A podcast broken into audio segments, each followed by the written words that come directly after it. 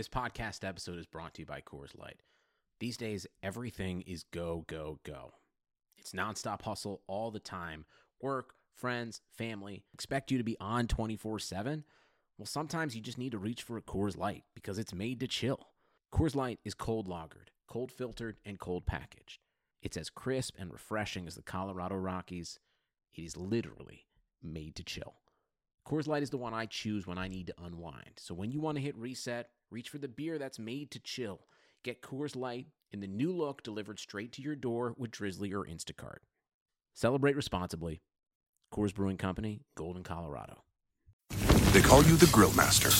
You've seared the thickest porterhouse in the butcher shop. And as you lift that first forkful to your mouth, you savor the moment. Get amazing offers during the Mercedes Benz summer event, like the 2019 C Class sedan and GLC SUV, the perfect recipes of driving performance. Plus, you can enjoy six months of Sirius XM All Access included. The Mercedes Benz summer event, now serving limited time offers on a select lineup of vehicles. Offers end September 3rd. Mercedes Benz, the best or nothing.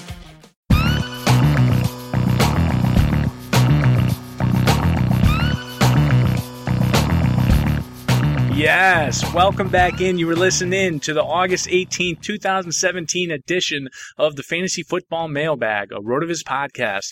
You guessed it, we answer all of your fantasy football questions. I'm your host this evening, Jeremy Hart at Fantasy Gumshoe, and joining me today on the show is a writer and speaker of words for NFL.com. You can find him taking selfies of his hair, pictures of his dog while eating plain wheat bagels and Brussels sprouts in his backyard over at backyardbanter.com, where you can also find his reception perception. Welcome to the show, one of my brothers from another father over at the old sportable.is. May it rest in peace. Matt Harmon, you can find him on the tweets at Matt Harmon underscore BYB. Now, Matt, some of us in the industry know that as boy young boy, but I like to think that's bring your beer.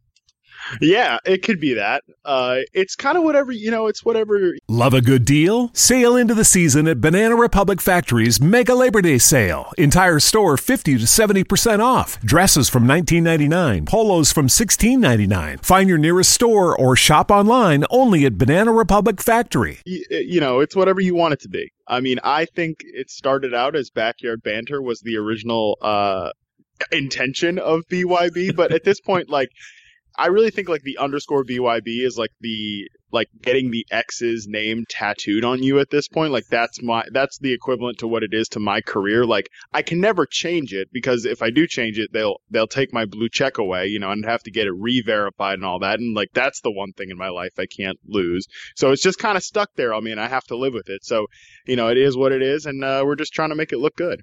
Well, we're certainly going to hopefully make you look good here this evening, uh, this day, this morning, whatever time it is that you're listening in. And hang on to that thought about that uh, tattooing the X on your body here, because we may come back to something similar to that here. But uh, today we're going to answer all the questions for the week around regarding uh, dynasty trades, best ball, ADP, redraft outlooks, all that good and fun stuff, right, Matt? So before we dive right in, though, your hashtag reception perception ultimate draft guide is officially ready for purchase. Tell the good folks at RV Nation what they get when they do purchase the, I'll call it the RB, RPUDK. Yeah, so partnered with the uh, with the fine folks at the Fantasy Footballers uh, podcast this off season to release the reception perception results from 2016 in their Ultimate Draft Kit previewing the 2017 season. I've been doing reception perception for the last three seasons, um, and this year was by far the most players I've ever charted, the most data I've collected, and now three years worth of context. We really have a good understanding of like what some of these metrics might indicate or what they might really tell us. Um, and so this is a big, big release of data here in, in the Ultimate Draft Kit with the fantasy footballers. Uh, you get access to 50 NFL wide receiver profiles. 19 college wide receiver profiles, the incoming rookies of this class, league wide metrics on success rate versus coverage, what type of routes all these receivers are running. I mean, literally anything you want to know about a wide receiver, Reception Perception has it for you. And it is available exclusively in the Fantasy Footballers Ultimate Draft Kit this year. You can find it at receptionperception.com just drag the mouse over my cute little face there, and it takes you to a link to purchase the Ultimate Draft Kit, uh, where you get access to all of this information. And if you want, you know, a little taste before uh, before you make the purchase, you can always use the hashtag Reception Perception on Twitter to see the graphs and everything that I'm tweeting out with it. Yeah, it's a beautiful thing. And I'm supposed to be 35 ish years old here, Matt, but I, I find it kind of eerie that, you know, you just so happen to have a total of 69 profiles on the, on the site here today. Hey man, I did not realize that, and that was not intentional. But now it's like I don't even think I want to mess with that number. Maybe we just do that every year: 19 rookies, 50 NFL wide receiver profiles, so we get right to 69, and everybody's feeling very, very nice about it. Well, we're feeling very nice about it, Matt. Who are a couple players you're zo- uh, zooming in on this year based on your findings? Yeah, so uh, I, I don't really know if I have like a hard and fast like this is a guy I really need to target because his reception perception so awesome, like I have in the past. One, a couple players that I am zooming in on, and these are kind of some guys that most people already know about. One is Stefon Diggs, who I know has been a RotoViz guy for a long, long time.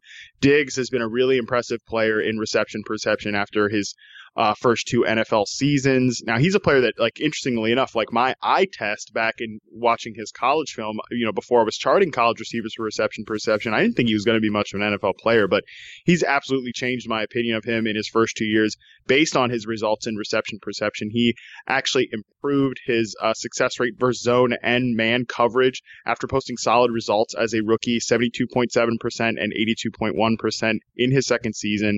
Um, and what was actually most impressive was he actually bumped his success rate versus press coverage from a sub 40th percentile score in 2015 to a 72nd percentile score in 2016. And he also improved his contested catch rate. I think this guy has superstar ability and he's in an awesome position for fantasy football. Uh, he looks like he's going to be a player that's locked into 130 targets and has 90 catch upside with the fact that he plays from the slot in an offense that I think is kind of sneaky in Minnesota. In that tier of guys that he goes in, you know, from looking at fantasy football calculator ADP, Larry Fitzgerald, Willie Snead, Jamison Crowder, Diggs, and Emmanuel Sanders. I'm in on all of those guys, but I think Diggs is the one player out of that group that can outkick his ADP and be a top 12 wide receiver, especially in PPR this year. So he's someone I'm definitely zooming in on. Um, Tyreek Hill's another one that maybe is a little bit more uh, polarizing. I feel like most people have kind of come around on Hill at this point, but he's the classic player that I think reception perception is really useful for a player like Tyreek Hill because we know he's talented, we know he can make plays, but the Chiefs have signaled to us this year that they want him to be their number one receiver. That's something we haven't really seen other teams try to do with these, you know, quote unquote gadget receivers like Cordarrelle Patterson or Tavon Austin. The Chiefs insist on that he's going to be like their Steve Smith type of player. And looking at his route running and limited looks in reception perception as a rookie in 2016, he really impressed. He cleared the 80th percentile in success rate versus man zone and press coverage. I think we saw enough from Hill in limited looks as a rookie to imagine him as a potential wide receiver one in this offense. And I really like where he goes in draft. I think he's appropriately valued, and especially if I can snag one or two wide receivers ahead of taking Tyreek Hill in the fourth, fifth round.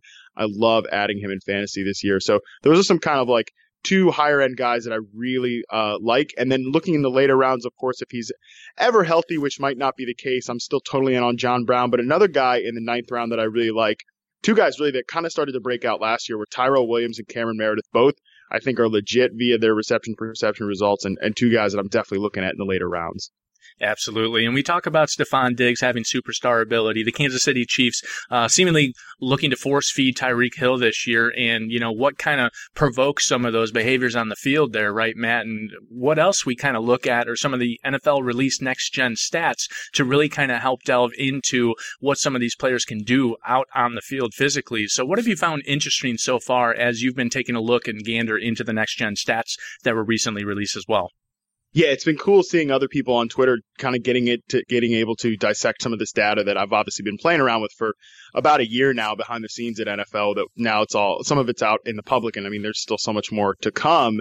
Uh, one one thing that I've definitely been looking at is um, I talk a lot with uh, actually it was just on Adam Harstad's podcast and and looking at and we were discussing kind of like the what what you can tell from a metric just based on who uh, is at the top of the results and what that like what your intuition tells you whether that makes sense or not. And when I first looked over some of like the separation at target numbers for the wide receivers, um, I had a lot of like kind of reckoning to do with that. Like, what does this really mean? Because obviously, with reception perception, I'm charting route running and separation and all of that on a route to route basis. Whereas with the next gen stats, we're looking at separation from the nearest defender on just targeted passes. And some of those results vary uh, widely. And what I like to think is that sort of in the inverse way of some players in reception perception, like slot wide receivers such as Jamison Crowder or Golden Tate, you know, the Jordan Matthews types, those guys might not necessarily have the highest success rate versus man coverage scores, but they have really high success rate versus zone coverage and reception perception. And you see these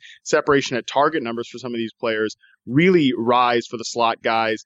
Um, and kind of decrease for the, some of those outside boundary receivers. You know, players like Kelvin Benjamin, Dez Bryant, Allen Robinson are these guys that are going up against tight press coverage on a route to route basis when and getting targets in high degree of difficulty situations and that's why you see some of those separation numbers lower for them so i think there's just so much data right now to, that's coming out with, to the public with these next gen stats and i think the separation one that is something i'd really like to do more work on see which ways we can di- like different points in the play that we can identify separation you know i really pitched the idea of measuring separation when the quarterback gets to the top of their drop back. I think that would be really enlightening.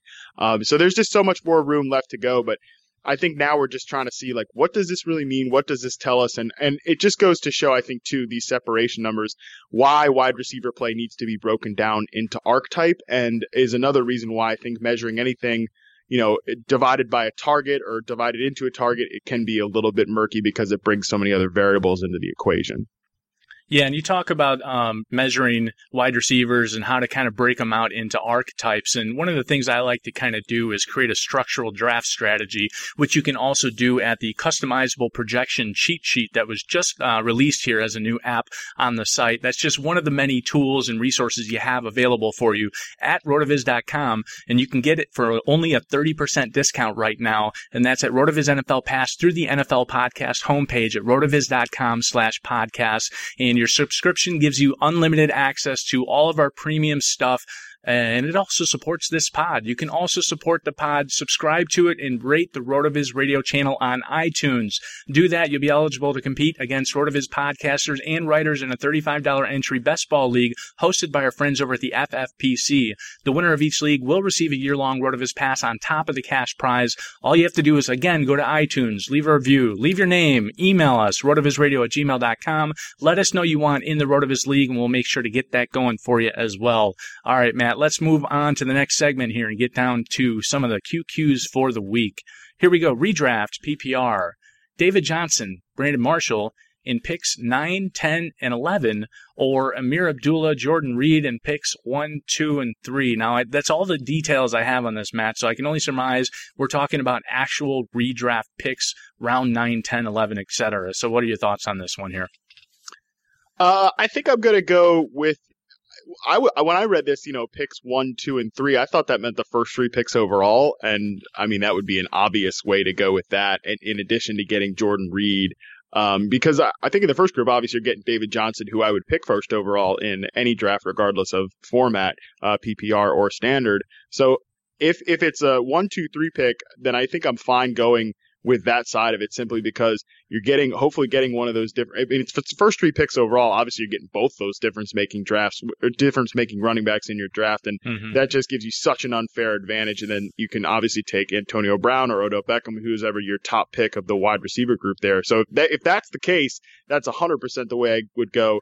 I have a little bit of a pause there if it's if it's the first three rounds instead, but I think I'm still going that way. I'm not really in on Brandon Marshall at his cost this year in, w- with the New York Giants, and you know picks in the ninth, tenth, and eleventh round really don't do much for me. Even though you lock in David Johnson with the side, I think I'm going to go with the picks one, two, and three. Yeah, I'm going on the value side here as well. It seems like a lot to give up to just to get David Johnson, and obviously he's a beast, right? But seems mm-hmm. seems a little lopsided here. And we've got one more similar: uh, Antonio Brown, Isaiah Crowell and a tenth, or and this is redraft PPR, or Demaryius Thomas, Ameer Abdullah and a first.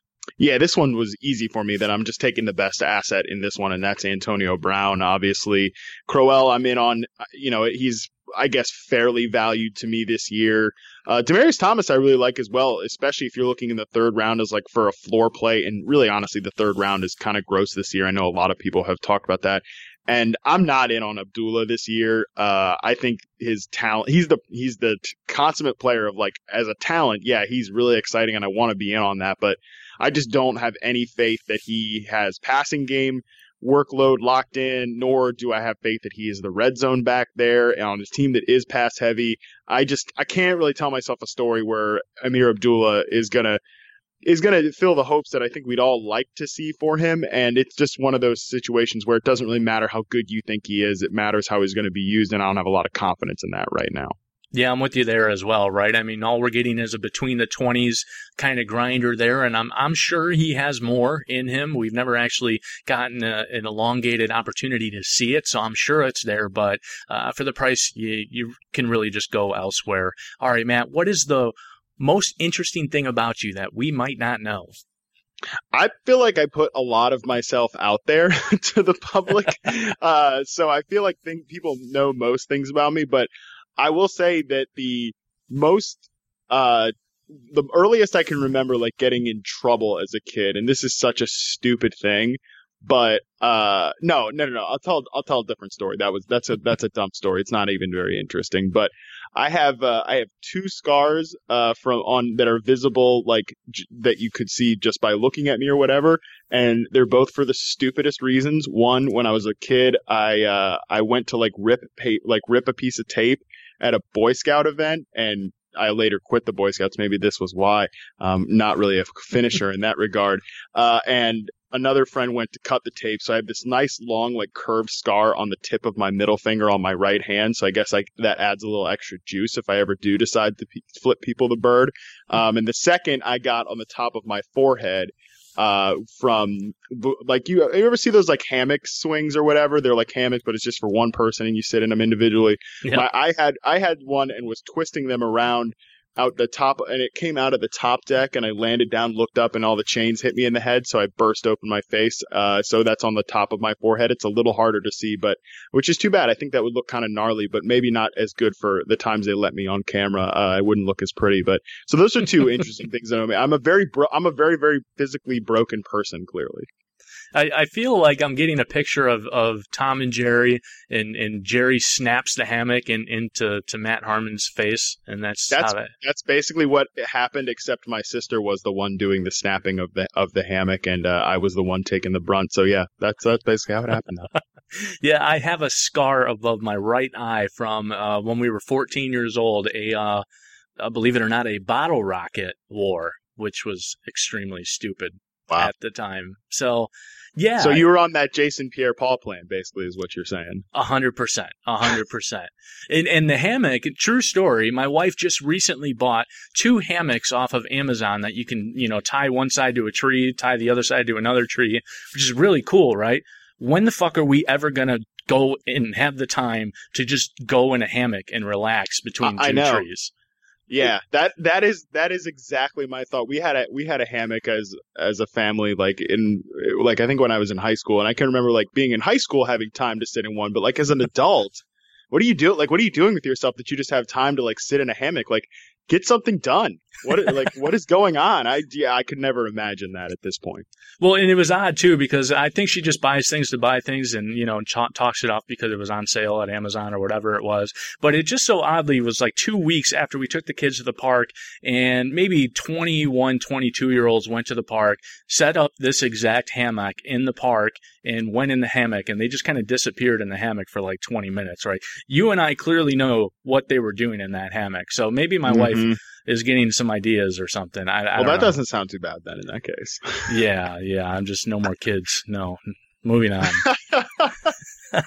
Redraft. Uh, with Zeke's appeal scheduled for later this month, how far does he have to fall before I can take him? I'm drafting him. At, I'm I'm drafting at the end, and I'm contemplating taking him in the early second.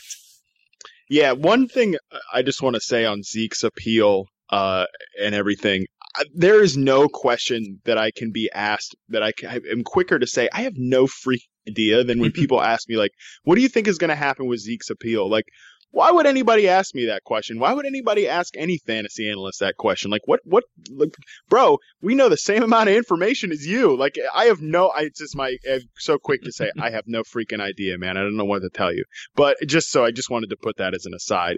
Uh, but in, in terms of what I'm doing with Zeke and redraft this year, I think if you really want to be aggressive, you can take him in the early third round. I don't want to take him in the early second. Like I said, that third round range, I don't feel super confident in taking anybody there right at this point. Um, I do think that, like, uh, basically, the question that it comes down to for me when I'm looking at my running back tiers, you know, I have those obviously those two top guys, you know, with being David Johnson and Le'Veon Bell right up there at the top.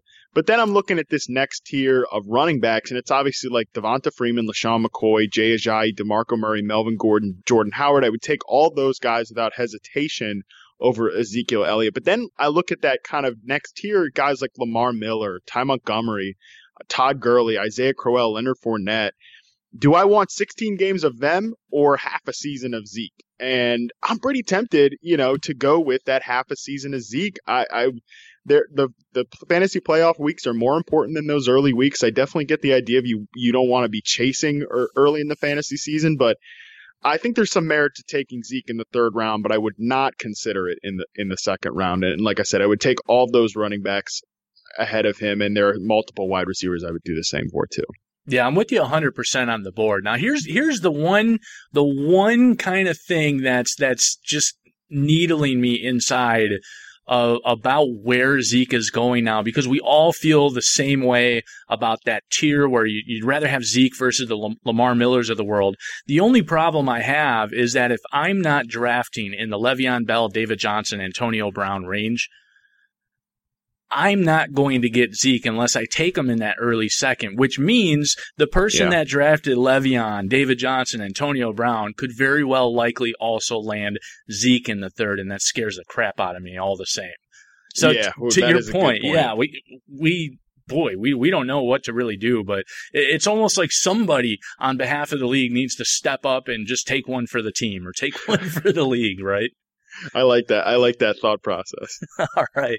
Redraft. We talk all the time about coach speak, Matt, but this year is dropping new bombs on us with player speak. First, it was DeAndre Hopkins talking about why Tom Savage needs to be the starter. Next, it was Joe Thomas talking about why Brock Osweiler should be the starter in Cleveland. He even went as far as saying, uh, he thinks they're grooming Brock to start. What am I supposed to make of this? And does Brock starting change your outlook of this offense at all? Oh, please, Browns, don't start Brock Osweiler. C- come on.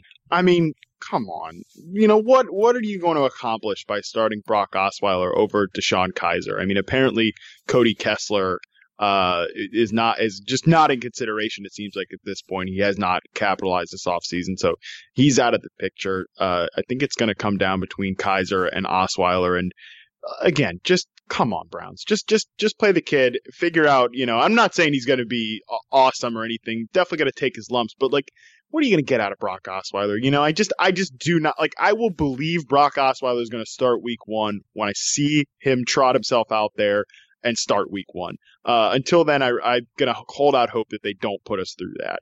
Um I I don't know what you should take from from this sort of stuff like players speaking in this regard um I would say it's more notable, and I know this from some personal experience and like just paying attention to, to certain things since I've been in the business. Like I think it's more important when you don't hear players something say something than when they do. Like if a wide receiver, you know, is prompted to say something positive about his quarterback and he doesn't, or you never hear like any positive buzz from players inside of an organization about, you know, another player or whatever. Um, if you hear you know, like Jason Witten talking about Ezekiel Elliott and, and just how he said, you know, you just, these are things you never do. You know, you never put your hands on a woman, that sort of stuff. I think that, that goes a longer way than like when they say something positive. And in, in terms of Joe Thomas talking about them grooming Brock Osweiler, he has as much probably idea as you do of what they're, what they're grooming Brock to do. So, um, I, I would say, don't, I would say don't take too much out of it. Uh, again, I think it's more important when they don't say something than when they do. Fair enough. All right, Matt. What is your most useless talent outside of uh, Boy Scouts? Uh, yeah, well, that was a never a talent. I and I should say I was in the Cub Scouts, and then like as soon I went to Boy Scouts one time and was like, this is not for me. Um, I think I mean my most useless talent. What I I would have said like being obsessed about football, but somehow that landed me a, a job. So I don't know. I don't know if I can say anything as a useless talent if I can make a career out of this. Um, it's a, it's a good that's a good question in terms of you know completely useless talent. Uh, is anything you know is anything a useless talent if if it brings you you know, joy, uh, and, and, you know, some sort of, uh, actualization as a human being? Is anything really a useless talent? I, I don't know. I don't know how to answer that question. I'm going to answer it philosophically like that. I don't know that there is any such thing as a useless talent. I'm just going to chalk that up as a useless question. How about that? Maybe my useless, uh, talent is being able to, uh, flip things around in a super dumb meta sort of way like that. hey, it worked. Whatever gets the job done. All right, Matt. Auction Keeper from the forums. Allen Robinson for $16. Todd Gurley for $36. If I trade A Rob for Gurley, I'll have $81 remaining for the auction draft as opposed to 101 uh, yeah, I want Robinson for sixteen dollars versus Todd Gurley for thirty six, and I say this a little frighteningly, having just watched Blake Bortles in the preseason tonight. Whoa, that was rough. And the fact that like now Chad Henne has suddenly become all of, you know, I mean, my one one of the biggest Allen Robinson fans out there, and there's a large fan club of Robinson guys out there. And the fact that Chad Henne is now our Lord and Savior at this point should just tell you all you need to know about how dire this situation is. But I still think Look, I, I, want Todd Gurley kind of at a disc. I feel like I'm warming up to Gurley a little bit now because Lance Dunbar has been, which is weird. Like Lance Dunbar is is the access to Todd Gurley's upside as a pass catcher. Like that's what we needed to have happen. That feels strange to say, but at the same time, I think that could lock in some receiving work for Gurley, buoy his floor up a little bit, which pretty much was the only thing that did buoy his floor last year. Um, I think that Gurley's locked in for a decent amount of touches, and and this Rams offense, I think Sammy Watkins does help them a little bit, even though it's a it's a disgusting landing spot for Watkins himself. I think the Rams offense could be a slight bit better this year. So I, I don't know, but I want Gurley at a discount, and that does not that that doesn't provide a discount. Neither does his running back 11 ADP right now um, in redraft league. So yeah, I take I'm taking Robinson and just hoping and praying that Chad Henne is finally as good as Bill Parcells thought he was all those years ago. All right, Dynasty, Matt Breida and Eric Decker or Kenny Britt. I also have Joe Williams. Is it hmm. Breida or Breida? I want to say Breida. I think it's I think it's I think it's Breida. Okay. Uh, I feel like yeah, Adam Schefter was the first one I heard pumping up Breida, and I believe that's what because I thought it was funny. Like, is he talking about Brita, the water filters or whatever? But no, he's certainly talking about some kind of some kind of some running back person on the 49ers. And I'm just going to take the better player here, and I think that's Eric Decker. Um, I know Kenny Britt's gotten a lot of love in in the fantasy on like fantasy Twitter, but he is still Kenny Britt in the Browns offense. I believe I do agree he is undervalued at his current ADP, but still give me Eric Decker, who consistently outkicks his draft costs. I think is going to lead to wide receivers in Tennessee in, in terms of targets uh, and likely touchdowns. Even though I still like Delanie Walker to lead the team uh, in total in total t- targets this year. Um, give me Eric Decker since uh, since Corey Davis has started slow in terms of his hamstring injury this offseason. So yeah, I'll just take Decker and Breida as a nice little throw in. Yeah, I'm with you there as well, Matt. Now, all right. So I know you like bluegrass, all right, but here's the deal. I don't I don't know shit about bluegrass, all right? So I, I have the fuck Marry Kill for this episode, all right? And I'm hoping that there's some sort of indirect correlation between bluegrass and jam bands, all right? So here's a couple I may or may not have enjoyed through through my days. So here's the FMK. Grateful Dead, Dave Matthews Band, and Rusted Root. Okay, this is really easy. Uh, and I think you have it right in the in the exact order. I'm gonna fuck the Grateful Dead. Uh, I'm not like the biggest Grateful Dead fan in the world, but I can definitely get down with them. Like, sure, every now and again. I'm gonna marry Dave Matthews because all you haters out there, the haters and losers, are insistent on saying that Dave Matthews Band is overrated, but they're wrong. Uh, love Dave Matthews. Uh, not as much as my uh, cohort franchise, who has seen Dave Matthews live like over 36 times, which is just outrageous. But I do love Dave Matthews. Uh, they're the easy marry here, and I'm going to kill Rusted Root. I feel like they've only ever had that one song that became super annoying when it was in like every commercial a couple of years ago. Yeah, I, mu- I must say I'm I'm with you there 100. percent uh, Dave Matthews Band, come on. I mean, you just how, how do you not like Dave Matthews? Yeah, Band? Right? Like that's the thing. I get it if you don't like them as much as like I like them or they're diehard fans like them, you know, fine. But to say that they're bad, like that's an objective objectively stupid take. They're obviously a very talented group of musicians and they put out catchy stuff and also it's just sick when they like go off script when it's live. So yeah, if you if you really want to be a cute contrarian, give me a break. I, I'm I'm over that. And and Rusted Root is objectively horrible as well. Just get out of here with that.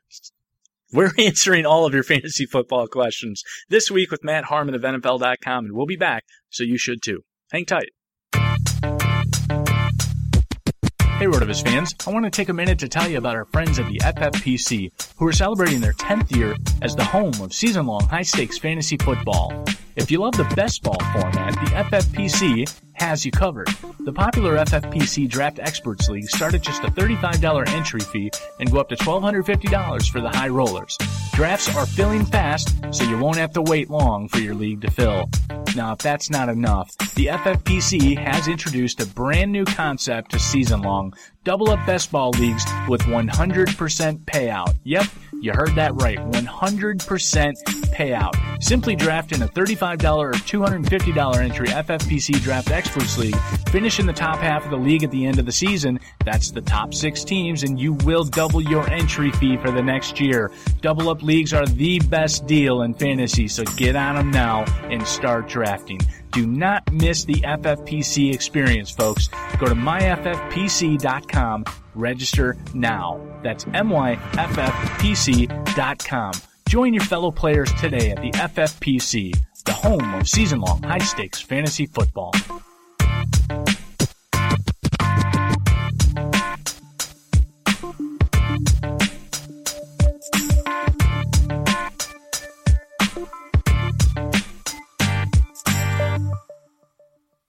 All right, we're back here with Matt Harmon of NFL.com, and we're jumping right back into the QQs. Here we go. Matt, Keeper League from the forums. Keep one of three. Uh, oh, it looks like ADP or price doesn't matter here. So, the aforementioned superstar, Stefon Diggs, Davante Adams, or Jimmy Graham. Yeah, I'm going to take Diggs there. Um, it's hard to pass up a wide receiver who's attached to Aaron Rodgers, that being Davante Adams, but um, yeah, I'm higher on Diggs this year. I have him several tiers ahead of Adams in my rankings, and I, I do really like Jimmy Graham this year. Um, but I think just you know, in terms of positional strength, I, I really want to get Diggs this year out of this wide receiver group here. With you there as well. All right, Matt. What was the worst job you've ever had? So I've been pretty pretty blessed in terms of like j- jobs. I've I've had really good jobs through throughout my uh throughout my life. Um, I think the probably the worst job I ever had was the first job um, that I had out of college, where I was working at a and I was in Lynch. And this is like when I started meeting all you guys on on Twitter is when I started blogging about football because I hated this job so much. I was like, God, I got to do something, or I'm just gonna lose it working this crappy job at like this. Uh, basically, what was like a group home for at risk youth. Um, and I was kind of working like night shifts and evening shifts and it was just miserable and, and it was just a really boring job. Like basically just kind of like a, a glorified babysitter. But that was so terrible that it ended up pushing me to, like I said, spend some of that time while I was sitting there at this terrible job, uh, watching film and writing about football. And uh, here we are. And it landed me here. So I, th- I guess it wasn't so bad. I'm just picturing you kind of hovering over your PC, looking over like, "Hey guys, knock that off." Come Basically, on, guys. Dude, that was that was like my when we were all like starting at Sportable and all right before then. That was exactly what my life was. So quite a quite a climb we've had here uh, in terms of where we are now. Oh, that's great. All right, redraft. Hey guys, loving the new customizable cheat sheet app. Uh, if I'm drafting on either the NFL, oh, looks like if I'm drafting on the NFL site, which ADP do you think I should use? All right, Matt. So we just happen to have you, the NFL guy here. So uh, what would you say on this one?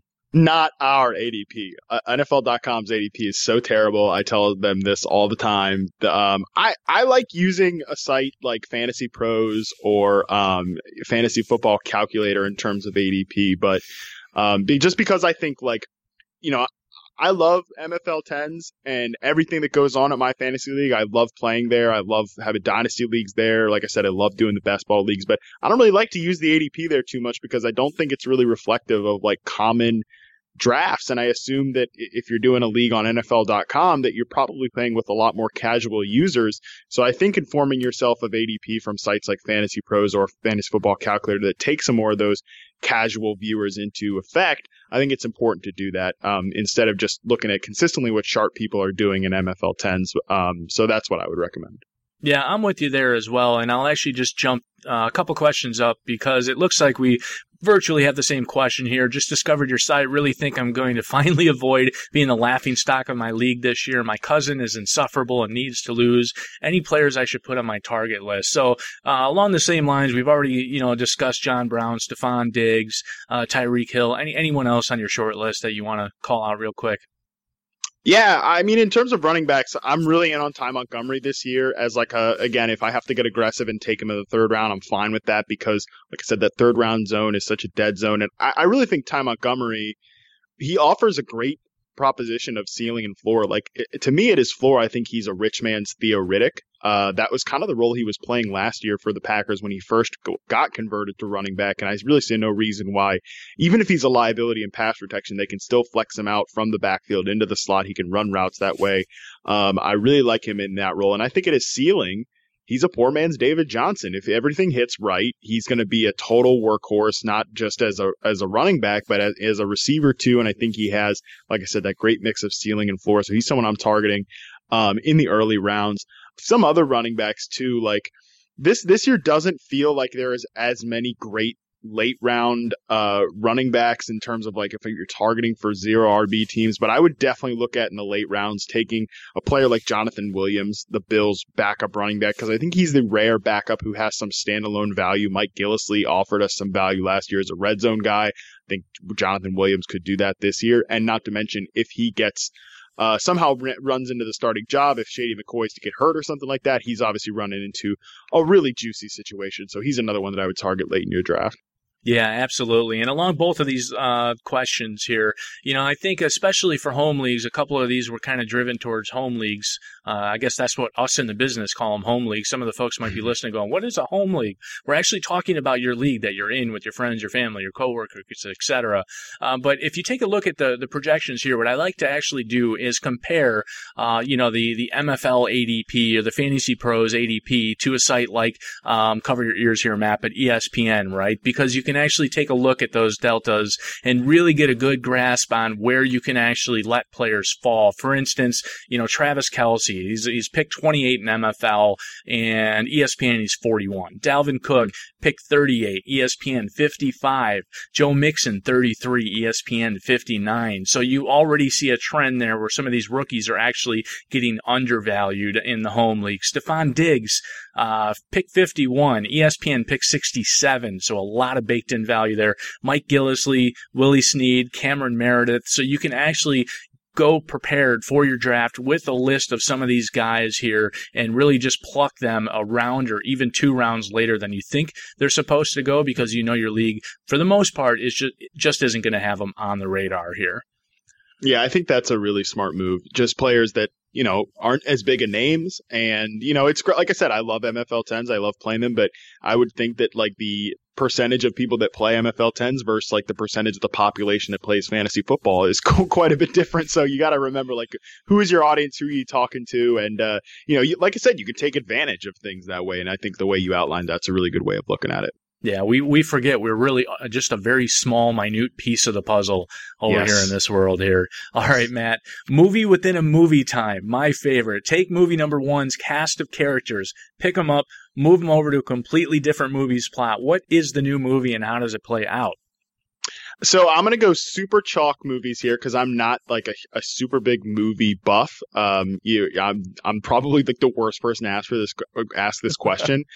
But I would I would love to see like the cast of uh, Star Wars in something like Jurassic Park. Put them in like you know the, this unfamiliar environment, uh, and see some dinosaurs running around and see so how the Star Wars characters react to it. Because I feel like some of the things, like especially in, in A New Hope, uh, you know, which is great. I, I love A New Hope. Obviously, it's it's the it's the original. It's it's fantastic. But like, I feel like a lot of the characters made some dumb moves in there, and I could see the dinosaurs taking advantage of that. Uh, so that's something I would like to see play out. Like which which characters, you know, made their mistakes in their early years of A New Hope there in Star Wars, and and how would the dinosaurs react to it? Yeah, I can really get down with like just a whole ton of Ewoks taking on like a Tyrannosaurus ah. Rex oh. or something, right? That would be a great battle. Look, and this is a I like when the the newest Jurassic like World or whatever came out. I know a lot of people hated it, but I was like, look, that fulfilled exactly what I wanted out of that movie, which was I just wanted to see that some dinosaurs do some cool shit, and that's exactly what I saw. I was like, I don't care about the plot, anything like that. Just want to see some dinosaurs do some cool stuff and, and mess some people up, and that's exactly what I got out of it. And I feel like with Ewoks, I mean, whoa, that's a whole nother level that we're looking at. You, you just summed up the exact reason why I actually go to the movies. My wife will say, Why do you want to go see that? That looks awful. I say, Look, there's action, there's entertainment, there's 3D. I'm just going to get some pretzels and cheese and in a, in a big flavored water, whatever. And it, it just, I just want to be entertained. All right. That's, that's all Yes. I want right now. All right, redraft. Just discovered. Uh, nope, we already moved that one. Moving on. Dynasty. How much did Kenny Golladay's stock rise? Is he worth an early second round pick now? And I think uh, Dynasty. Yeah. So he went in what the middle to late third round was his rookie ADP. Is he worth the early second now? Yeah, I think so. I mean, look, what we don't know when we take dynasty picks as early as we do, even when it's right after the NFL draft, we do not know what kind of momentum these players are going to pick up, and we we can make theories, we can make guesses. Uh, back when when they do right after they get drafted. I mean, look at a case like guy like we're talking about early, Matt Breida and Joe Williams, those guys in San Francisco. Like Breida's running ahead of Joe Williams in the preseason right now, and everybody was convinced that William was Williams was going to take like Carlos Hyde's job, you know, and that might still well happen, but right now Golladay has momentum. He has, uh, you know, looks like his star is rising. So I would have no problem being aggressive with him in like the early second round. I don't know if that I want to push him up into like the first round range or anything like that, but we know that he has really like he's capitalizing on that path to playing time. And if you thought Golladay was good, I think Golladay is good. Then you then you go for it, and I'm I'm fine with it. Yeah, I'm 100% fine with it as well. And I think I, I might, uh, I'm to, I'm just going to get blasted for this, but I think I'm okay with a late first, uh, value Wow. with Kenny Golladay. I I know, but we, we've seen it and I shouldn't be reactive to the preseason here, but you know, he, he was a better prospect than Marvin Jones coming out. We, we've seen what he could, uh, hypothetically do in that role should he catapult into that, that role, that, that Megatron type of role. Of course, I'm not comparing him to Megatron, then he's easily going to be worth a first round pick and more. So it's it's risky to do it now, but if if you give up the late first now and he kind of catapults into a first and a second round a year or two years from now, then it's worth it. So yeah, you really got a, um, I guess a little high risk uh, valuation there, but I think I'm I'm willing to take it there. All right, Matt, if you could go anywhere in the past or future, where would you go? Oh man, well we were just talking about the future. I don't know. The future seems very dark at this point. I don't know if I want to go anywhere in the future. so let's focus on the past. I would. I, we're just talking about dinosaurs. I do find dinosaurs incredibly fascinating. Um, and I would love to go back. Like as long as I'm gonna live, if I can, you know, hopefully get out of this thing alive. I would love to go like back in time and and check out some dinosaurs. Uh, I I would. I'm a big like culture and society, sort of like how people interact with each other. So I do think that would be fascinating. Like I always think whenever we study history or any sort of, you know, religious or cultural text or whatever from the past, I think we, we always kind of transpose like how we think about things and how we would view, you know, a situation. I would love to actually go back and see people, you know, in another society in, in like a totally different culture, like pre-America sort of situation to see how they would react to it. But I'm going to go a little more adventurous and I'll say like back when dinosaurs roamed the earth. Uh, you know, I would, I would check that out. Maybe the Cretaceous period. They, they had a good group, uh, they had a good roster of dinosaurs. I'm going to go with that. You, you must have bigger huevos than me, right? Because I mean, I'll keep the dinosaurs on the screen, right? Every time I watch Jurassic Park, I say, "What are you guys stupid? I mean, what did you think was going to happen?" Right. That is so true. Like, come on. How did you? Yeah, you know, it's uh, it's unbelievable. But hey, human hubris. That's like kind of the undertone of the whole thing. So there we go. There we go. All right, redraft. Who will be the biggest bust this year? Not named Dez Bryant or DeAndre Hopkins in the early rounds. I don't think that Dez Bryant is gonna be a bust. I think that Bryant, like the the kind of the fade Dez Bryant narrative that has pervaded through fantasy Twitter this offseason, I think it's kind of gone too far at this point. I think Dez finishes probably as a fringe wide receiver one, but I think like I, I think he just is a, a perfect example of a player, you know, that is is very much roster construction uh, dependent. Like if I've gone a wide receiver in the first round, I've done this several times. You know, pick in the middle of the first round and grab like Odell Beckham or AJ Green or whatever, um, and they could double back in the middle of the second and grab Dez Bryant. Like I know he's going to be volatile week to week. I'm accepting that, but he has great weekly week winning upside, and I'm fine taking that in the second round. So I don't think that Dez Bryant is going to be a bust. I think players like you know in the first few rounds that are even going ahead of DeAndre Hopkins right now, Terrelle Pryor, Brandin Cooks, those are two guys that I think will have a tough time. I don't know if they just flat out bust and become unusable, but I do think that they'll have a tough time paying that that value back right now as their offenses are currently constructed. I don't know that I can project either for the target volume needed to pay back those those ADPs right now. I think they're priced right at the tippy top of their range of outcomes respectively. It's it's the wide receiver cornerback matchups. Don't don't you know that, Matt? Yeah, that, Dez Bryant. Yeah, I mean that's that's it. He he can't he can't go up against good cornerbacks ever. Yeah, um, I don't know what to say. I think we've kind of jumped the shark a little bit with the wide receiver cornerback stuff, but that's just my opinion. That's just the way I view things. Maybe so, just a little tad. We'll just leave it there and move on. All right, Matt. What was the worst date you ever went on? Oh, so much uh, material um, for this worst date that I've ever been on. I'll actually, I will, this is not one specific date, but I will tell a rather funny story and, and embarrassing uh, for me. So this is, I'm really going to put myself out there probably. And it's not the date that was bad, but it was what happened a few months later, for like a year later. So I went out with this girl. One of the few times I ever went on like a Tinder date. Um, I went out with this girl one time, and you know nothing's really coming from it. You know, I was not really feeling her or whatever. But I went out with her a second time anyways because I was a lonely fool at this time. So did it again. uh, and then the second date, you know, let's just say things happened and those things were mediocre at best. Let's just put it that way. Uh, fill in the blanks as you wish, listeners. So never, never saw this person again. Was really not interested in seeing this person again. Like I said, not not a great uh, situation there at the end. It happens to all of us. Anyways, so about a about a year and a half to two years later, and this is after I, this was this happened when I was back in Virginia, and now at this point I'm in LA.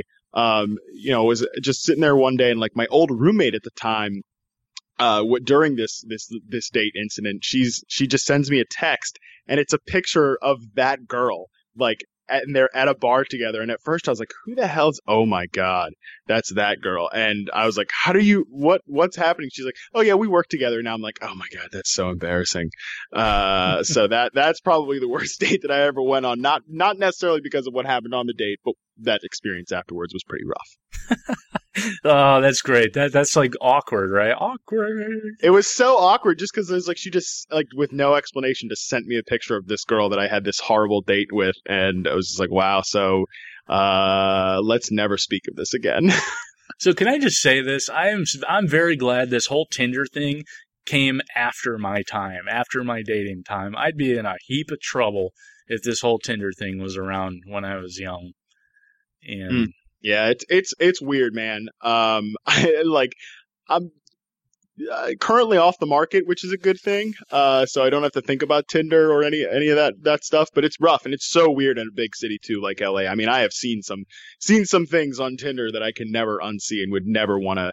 Um, you know, would never would never want to meet my future wife on Tinder and be like, oh, you never believe uh, kids, you never believe what uh, your mother was putting out there on the internet. Uh, time, it's quite a thing.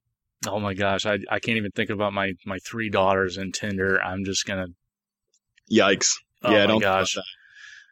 Moving on, redraft. I still can't make up my mind between Jimmy Graham, Tyler Eifert, or Kyle Rudolph. Any strong opinions? Yeah, I think actually I would take them right in the order that you just that you just referenced there. I would take Jimmy Graham first, but I really like Tyler Eifert this year. And man, he slips to like the seventh or eighth round in drafts sometimes and I'm really excited about him there. You know, he's 100% healthy right now per per himself. Uh, we talked about player speak earlier, but you know, he he has said that he's fully healthy right now, and he's one of the few players that has legitimately has like 12 plus touchdowns in his range of outcomes this year that you can reasonably project that. I mean, he has been a red zone monster. He's been a touchdown scorer whenever he's been on the field. Obviously, he has injury concerns. I'm probably not getting 16 games from Tyler Eifert this year. I'm I can accept that, but he is a true week to week difference maker at the tight end position, and you don't have to pay the iron price like got like you do for Gronkowski or for Jordan Reed, similar week to week difference makers. You can get Eifert at a discounted rate, and I really like taking that right now. He has strangely become like a target player for me that I that I was not expecting. See, there's just the way you lit up when you said Tyler Eifert told me with that passion that I've I've always taken the discount with Kyle Rudolph. I like all of these guys, right? But knowing I can wait three rounds between Jimmy and Kyle and get Kyle, that's what I always do because I'm a cheapskate. But just I, I realize I need to up my ante on Tyler Eifert. I, I do like Kyle Rudolph too. I mean, he is undervalued at the tight end position. I mean, he led tight ends and targets last year, and uh, like I said, that Vikings offense really all around does seem pretty sneaky. I mean, the fact that Rudolph goes behind, you know, like Martellus Bennett is, and even Delanie Walker, I like Rudolph a little bit better uh, than him too. So. Uh, yeah, but I, I'm a, I'm a big big Tyler Eifert guy this year, which was not something I expected to be, but I'm I'm in on Eifert.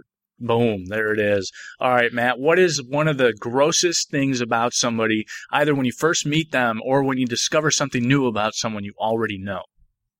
Oh, I'm really picky. Uh, so like t- talking about dating again, maybe this is why I have such terrible luck generally. Uh, so I can be pretty picky, but in things, in terms of things that like legitimately gross me out, um, I mean, people that really like peanut butter are disgusting. As as people know, I hate peanut butter. So oh, I forgot about that awful take.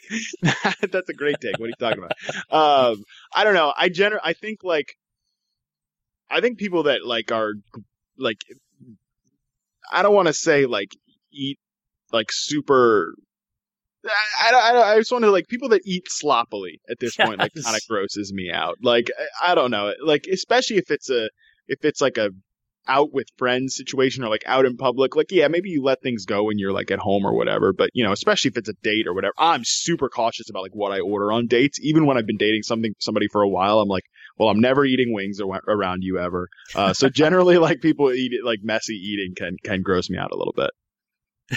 Yeah, see, see, I have the same exact issue with with food. Obviously, I like food, right? But I don't like it when people just are nasty when they eat food. And mm-hmm. unfortunately, mm-hmm. one of my children has a bad habit I'm trying to break of of lip smacking while they're eating, which just really drives me crazy. It shouldn't drive me that crazy, but it actually drives me crazy. But here's Dude, one my mom you would used to take away my plate like if i if i smacked my lips or i chewed my like chewed with my mouth open. I mean she would obviously give it back to me. She wasn't like a like an abusive psychopath or whatever but like if i did that she would just like lean over and take my plate and like move my plate away and take it away and i had to like sit without and sit and not and not eat until i stopped doing it and that eventually broke me from that habit so I don't know. Maybe something to consider. Yeah, I'm going to try that one on for size. But there's one more, even worse than that. It's when people lick their fingers, smack their thumb out of their mouth, and then they proceed to eat again. Or they're going in the community Doritos. They lick their fingers and they put their oh, fingers yeah. back in the Doritos my. F- I was gonna say like if you're eating ribs or something, I mean, or again wings, like you, but you, you should be eating that like yourself, and that's one thing. But like, yeah, licking your lips if like you got the community Doritos, nah, that's horrible. That's that's rough. Cannot have that. It's the worst. All right. Last but not least, Matt, 2017 NFL bold prediction.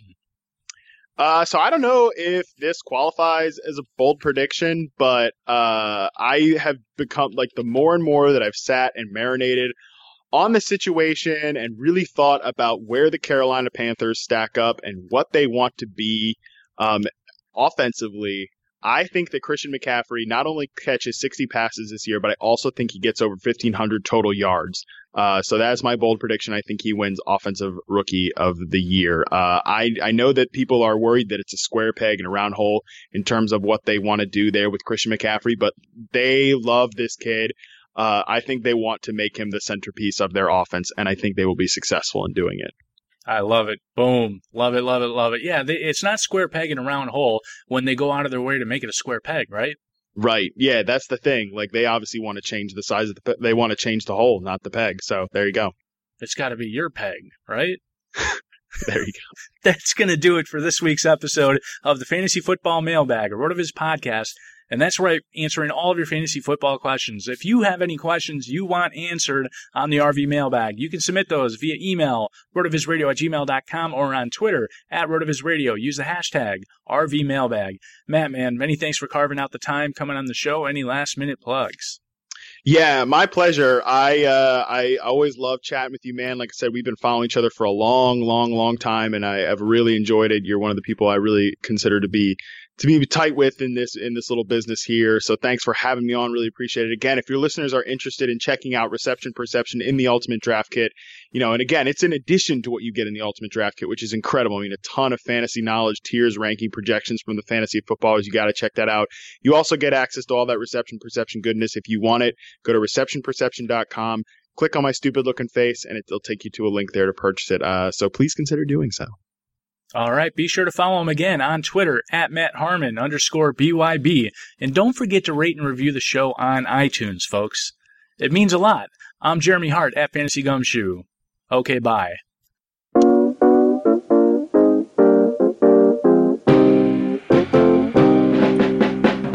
Thank you for listening to RotoViz Mailbag, a special edition of RotoViz Radio. Please review the podcast on iTunes under the RotoViz Radio feed. Contact us via email at rotovizradio at gmail.com. We'd love to hear what you think, so follow us on Twitter at RotoViz Radio. And remember, you can always support the show by subscribing to RotoViz at a 30% discount through the NFL podcast homepage, rotoviz.com slash podcast.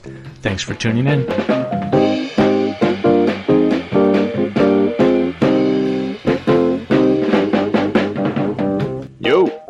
My man, what's going on? Oh, not much. How about you?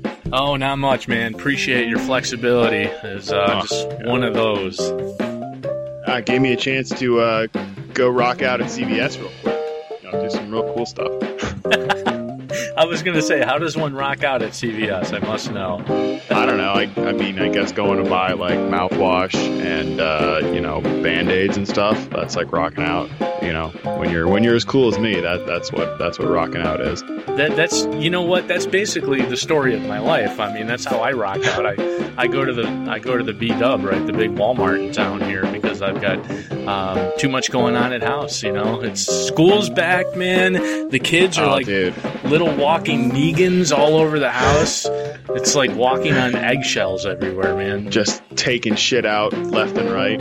Oh, it's it's brutal, man. They're not used to the schedule. I'm not used to the schedule. Everybody's just just crazy right now. Yeah, I can only imagine. And the worst thing is, I guess, for for a parent, like it changes every year. They're in a different grade. It's not like, all right, let me slide right back into, you know, with the season. It, like it, for me, it's like, oh, I kind of know what I'm getting myself into. I mean, it's a, it's going to be a wretch, no doubt about it. But uh, at least I, I kind of know, I kind of know what this is going to look like year to year. For you guys, it's completely different. It's it's absolutely completely different. Yeah, and it's uh, well, it's a roller coaster ride, is what it is.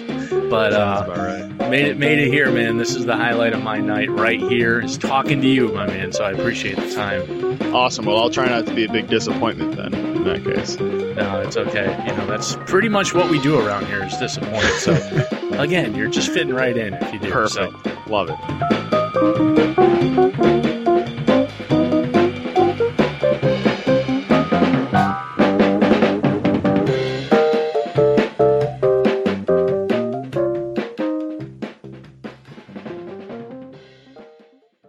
Love a good deal? Sail into the season at Banana Republic Factory's Mega Labor Day Sale. Entire store 50 to 70% off. Dresses from $19.99, polos from $16.99. Find your nearest store or shop online only at Banana Republic Factory. They call you the Grill Master. You've seared the thickest porterhouse in the butcher shop.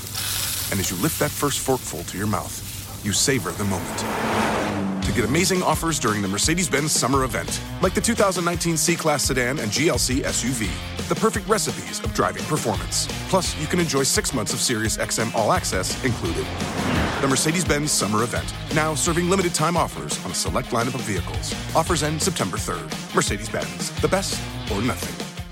Sugar Ray Leonard, Roberto Duran, Marvelous Marvin Hagler, and Thomas Hearns. Legends, whose four way rivalry defined one of the greatest eras in boxing history. Relive their decade of dominance in the new Showtime sports documentary, The Kings, a four part series premiering Sunday, June 6th, only on Showtime.